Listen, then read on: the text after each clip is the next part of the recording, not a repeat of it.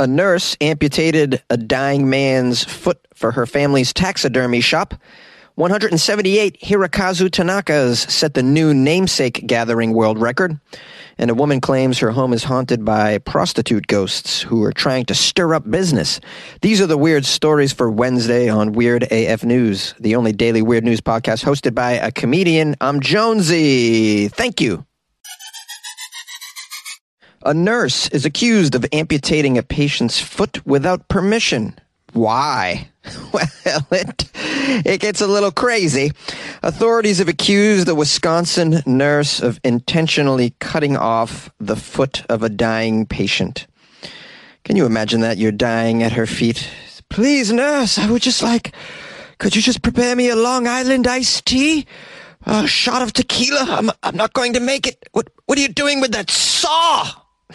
Now listen to why she cut off the dying foot's patient. The dying foot's patient. Try again, Jonesy. Listen to why she cut off the dying patient's foot.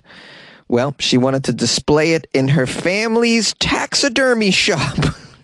Yeah, because I know when I go into a taxidermy shop, I'm accustomed to seeing human remains as well as animals, right? I mean, right? You put human parts in a taxidermy shop. Of course, of course. Everyone wants to buy a taxidermied foot or hand. Nurse Mary Brown is thirty-eight years old. Doesn't say how long she's been a nurse, but my guess is long enough for her to fill a corner of her taxidermy spot with various appendages of the people that have died under her care. Uh, let's keep reading, though. So it says here, Mary Brown told her coworkers, allegedly, that she planned to display the severed foot. Oh, you're just telling your coworkers your intentions? Your insanity intentions, Mary Brown? That's great. None of the coworkers decided that this is not a good idea and stopped her. You didn't, you didn't tell the manager, the supervisor? I don't know what they're called at the hospital. So it turns out Mary was bragging about how she was going to take off the foot, taxidermy it, and display it alongside a sign that read, "Wear your boots, kids." Okay. It's not even a good joke. What the heck? This lady is out of her mind. So now we have some court records, of course, because uh, she's not okay. Uh, she's been charged with physical abuse of an elderly person and mayhem. She's, she's been accused of mayhem. That's a very general term. When, what was the mayhem when she cut off the foot and ran down the hall with it? That would have caused mayhem, of course.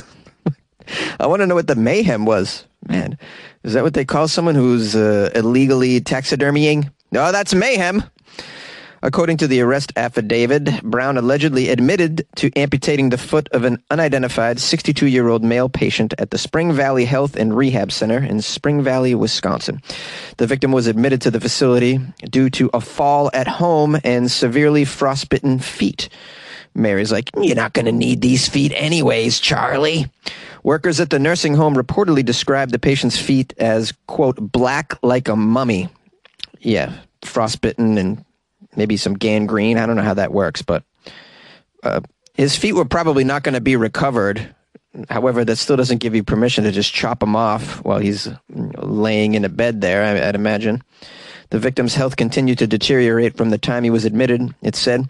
He suffered another fall out of bed, further damaging his right foot, prompting Nurse Brown to seek permission from an administrator regarding its amputation.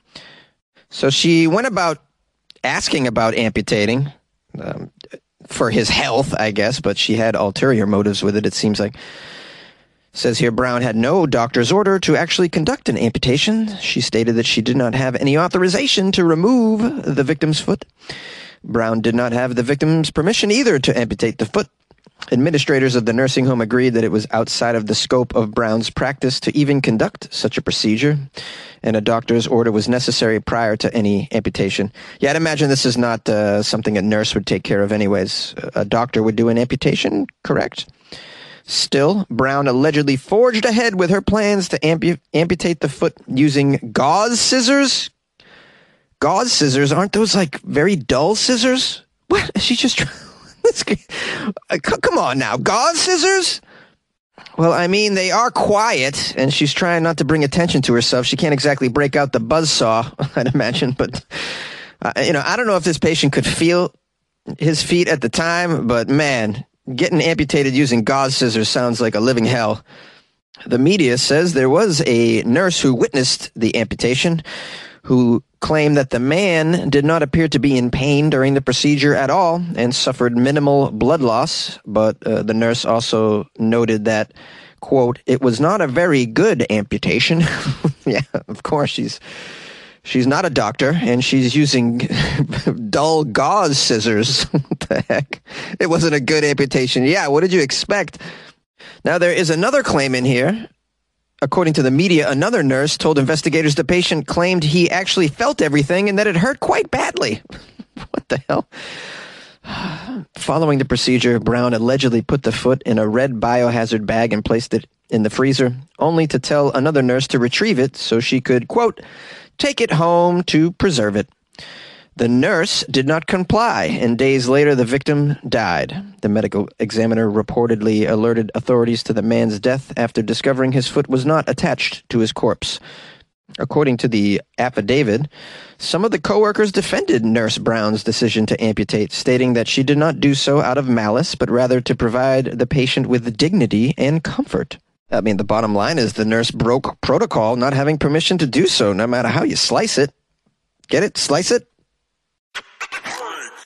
one hundred seventy-eight Hirokazu Tanakas have set the new namesake gathering world record. We have a world record on Weird A F News. I've covered many world records. They've all been weird. This is another one.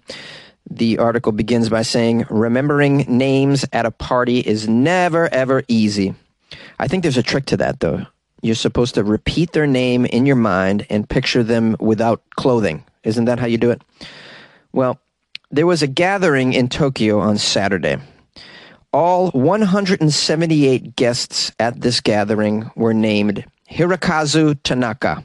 Uh, this must be a common name in Japan, is my guess. It sounds very eloquent to me and uh, out of the ordinary, but maybe this is a very plain name. Hirokazu Tanaka. Well, this broke a Guinness World Record previously held by another name. Can you guys guess what that is? I'll give you a few moments. See, I'm doing the Jeopardy theme, kind of. I have to kind of uh, vary from the original Jeopardy theme, so not to be sued for copyright infringement, but you get it.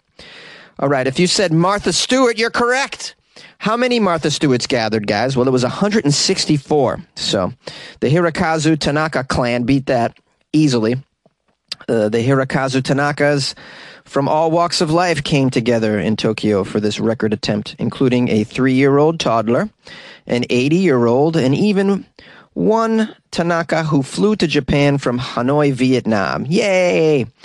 The Tanaka Hirokazu Association organized the successful attempt in Shibuya Ward. While they have their own association, the Tanaka Hirokazu Association. No, I'm going to start a Jonesy Association. There's a lot of us out there. Um, now, they they set out to overcome the previous record set in two thousand five by one hundred sixty-four Martha Stewarts, who were actually brought together on the set of the television show Martha in New York City by the famous American businesswoman of the same name. Well, yeah, I mean, that's going to be hard to beat because she had, like, television and her name, and she's famous, and she could bring all those people together. She probably flew them all out, too, you know. So, quite a feat to get all these Tanakas together in uh, Tokyo. Very cool. They all wore identical T-shirts emblazoned with their name, of course. The men sat still in a packed theater for five minutes, as per the Guinness rules. Oh, you have to be together for five minutes. Why would you only stay for five minutes, though? You'd like, you're with all these... these people with the same name, and it's kind of like a big party, you know. I wouldn't leave. So, oh, yeah, yeah, all right, we're here. Okay, and five minutes is up. All right, everybody get out of here. Uh, they had to call in an official from the organization to declare the new record. The, ju- the judge is quoted as saying, congratulations on your achievement. That was the quote of the judge. Yeah, congratulations on your achievement. That's what the judge says. Didn't really embellish on that. Um, this declaration was met by cheers, of course. All of the Hirokazu Tanakas went bananas. Now, this was a dream come true for one fifty-three-year-old Hirokazu Tanaka, the man who brought his namesakes together after years of strenuous efforts and two previous failed attempts. Well, sounds like this guy's been trying to break the record for years. He said, I never expected we would achieve such a ridiculous record. And he said the Tanakas had this afternoon set an example of silliness. He's correct. Tanaka's quest for the feat dates all the way back to nineteen ninety-four when he stumbled upon news about a baseball prodigy, also named Hirokazu Tanaka, and he felt, quote, thunderous joy at a name he had previously considered mundane. Well, that's when he went on a mission. He began scouring the nation for his namesakes.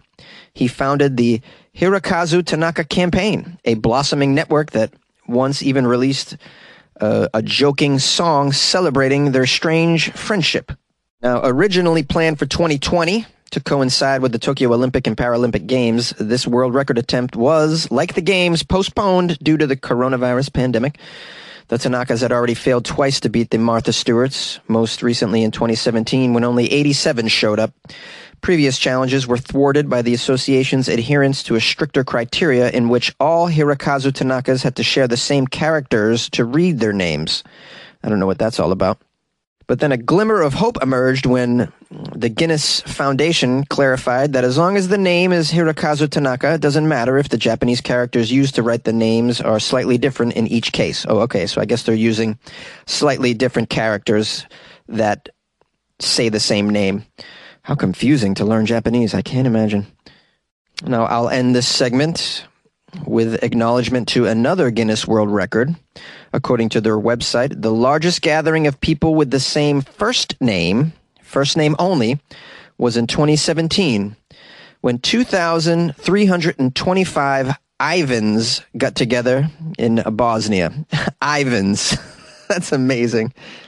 Uh, they broke the previous record held by one thousand ninety-six Mohammeds, which is hard to do. There's a lot of Mohammeds out there, but the Ivans got it right now. A Texas woman claims her home is haunted by prostitute ghosts who are trying to stir up business.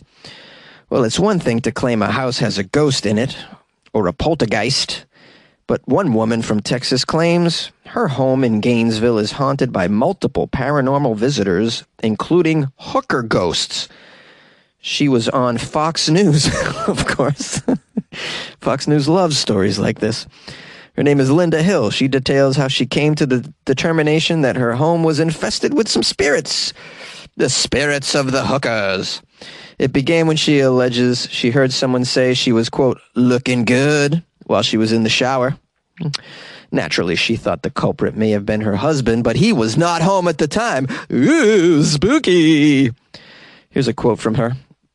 Well, I thought it was my husband. I mean, he he and I were the only ones in the house, and he'll sometimes he'll come in the shower and say them sexy-ass things to me. Oh, we still got that spark, you know. Hell yeah, we do. Sometimes we'll do it on the bathroom floor, like in that song, you know. Did it on the bathroom floor. But it was not her randy husband. Upon realizing that the figure outside of her shower was a specter, they actually used the word specter. She says she had a brief conversation with him before he left, though. I spoke to him, you know, the ghost. He told me I was looking good. I said, well, thank you. Thank you very much. I asked him what he had been doing all that day. We had a conversation, and then he left. She's like, yeah, yeah, it's just normal. I asked him what he do that day, you know, some ghost things. I asked him if he liked my new toenail color, you know, and then he left. Totally normal.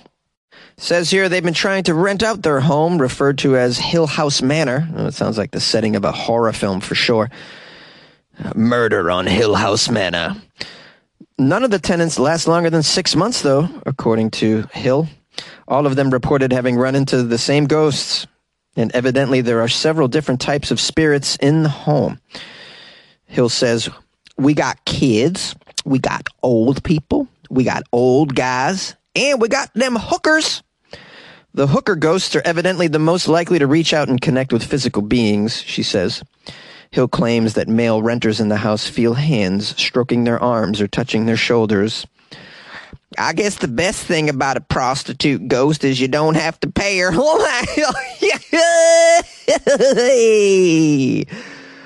Wow. That's right. You know, they try to stir up business, but they can't they can't figure out a way to conclude the transaction, so nothing ever happens. Yeah.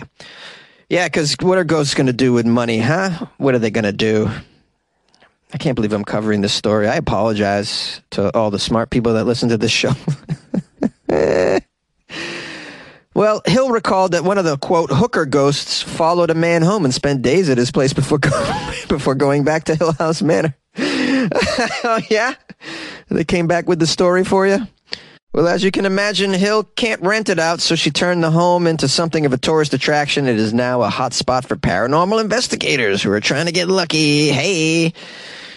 Yeah, paranormal investigators' idea of getting lucky is just catching a ghost on camera one time, just one time would be sweet if they could do it. It says here, though, with these kinds of spirits, they might get luckier than they thought. Hey, you know, that means scoring with a hooker ghost. Ho, ho, gotta feel good. And, of course, the best part about hooking up with a ghost prostitute is you don't have to worry about catching them S T Ds. Uh, unless the S stands for spooky. Transmitted disease. All right. Bad jokes, guys. Bad jokes. That's what I'm here for. I'm in a closet, after all. What do you expect? Yay! This is the outro of the podcast, baby. This is the outro of this podcast, baby. Welcome to the outro. It is the outro where we give thanks and praise. I'm going to publish some phone calls after this, by the way. Feel free to call the show, six four six, four five zero, two zero one two. You can email me as well, funnyjones at gmail dot com. I got some lovely reviews on Amazon. Love to see it. We got a five-star review from a user called The Average Shopper. And the title is, It's All Subjective. I really enjoy listening to weird A F news while getting ready for work. It's definitely a nice change of pace from depressing mainstream news. Jonesy puts a lot of effort into making these five days a week, even when he's sick. I'm very grateful for this. The value is great, considering it's all free. I compare this more to a variety show because he gives news, sings songs, tells jokes, and does impressions, all to keep things interesting. Like most things, there are negative reviews. I would just say that humor is subjective, and in my opinion, we should all stop taking things and ourselves so seriously. Thanks, and good luck with your life, man. Ah, oh, average sh- shopper. I'm so grateful for this review. First of all, you've, you've uplifted the podcast with your description. Um, yeah, it's more like a variety show. I've never heard it described that way, but yeah. I try to kind of make it that way, not intentionally, but I just... all the things that I like to do because I just get bored. It's like a lot of it's out of boredom. You know, when you're doing, I mean, fifteen hundred episodes, man, I got to sing, I got to joke, I got to do voices. It just keeps it interesting for me. And hopefully also it makes it more entertaining for you. And not all the jokes land, but you also make a good point in that humor is subjective. It absolutely is. It's like, it's like music. I mean, some people don't like certain kinds of music. It just doesn't, uh, You know, it just doesn't resonate with them. Um, and comedy is also like that, which makes it silly that people write reviews like, this is not funny. You know, it's like, it's not funny to you, bro. So maybe if you add, if people could just add to me after their opinions, I mean, we would, there'd be fewer fighting going on, I think, on social media, right? Just say to me or in my opinion. Um, Okay, we also have another review that's lovely from Kristen. Five stars again. Ah, oh, so grateful for the stars. Uh, Kristen wrote, Comedy Club worthy. Jonesy is awesome. All caps. All caps awesome. So I think it's Jonesy is awesome. Weird A F News is a great ending to my daily news stream. When the mainstream news sucks, Jonesy does not, in all caps, does not suck. In a smiley face. That's a, that's an amazing review as well. Thank you so much, Kristen. Kristen and The Average Shopper really coming through after I got some just horrible reviews on Amazon. It, the last one was so bad, I didn't even want to read it. I'm just like, I'm not reading it. Usually I read the negative reviews. I'm like, I'm not reading this one. And long. I mean, really long. Who takes that much time? Are you okay? Oh, something wrong with you, really. All right. Well, anyway, stick around for the calls if you'd like to. If you want to support the show, go to weird a f news dot com where you can buy Jonesy a coffee or join the Patreon by clicking on the banner, which is also a link. All right, y'all. Take care. Hey, Jonesy. It's Michael Coyne from Iowa City. Uh, you know, I worked as a laboratory scientist for twenty-six years, and before that I was a pharmacy tech for three. So I've got scientific knowledge. So Uh, as far as your miners trapped in the cave, they were keeping themselves close together for body heat, and they built a tent out of plastic to keep the the heat in from the fire that they built. You didn't know why they needed a tent, because underground in the cave, uh, they are consistently between fifty-two to fifty-six degrees. So even if you just go down ten to twenty feet underground, you'll find a consistent temperature of fifty-two to fifty-six degrees. Um, so they were down underground. They probably had timbers to shore up the cave. They were probably burning wood um, from down there, collecting the water that would be collecting on the ceiling of the, the cave, that you'll have water that leaks into the cave. And so they were collecting that to make their coffee. And coffee has absolutely no nutritional value whatsoever. Uh, a cup of coffee contains two calories. That is from minuscule amounts of protein and some um, oil and resins that are in it, but that's not going to do anything to keep you alive. Uh, two calories is nothing. But they were staying alive because they were getting hydrated from the water. Uh, if you take a person starving to death in the hospital that's taken off of food, they'll generally be dead in two to three days once they're off of food and water. But uh, people can live one to two months on a starvation diet. Uh, if you take someone off of food, like who's ill in the hospital, they'll be dead two to three days. Most people will die after a week. Some will, people will live um uh ten days if they're taking off food, but it's uh um unusual for people to live more than one month, but some have lived as long as two.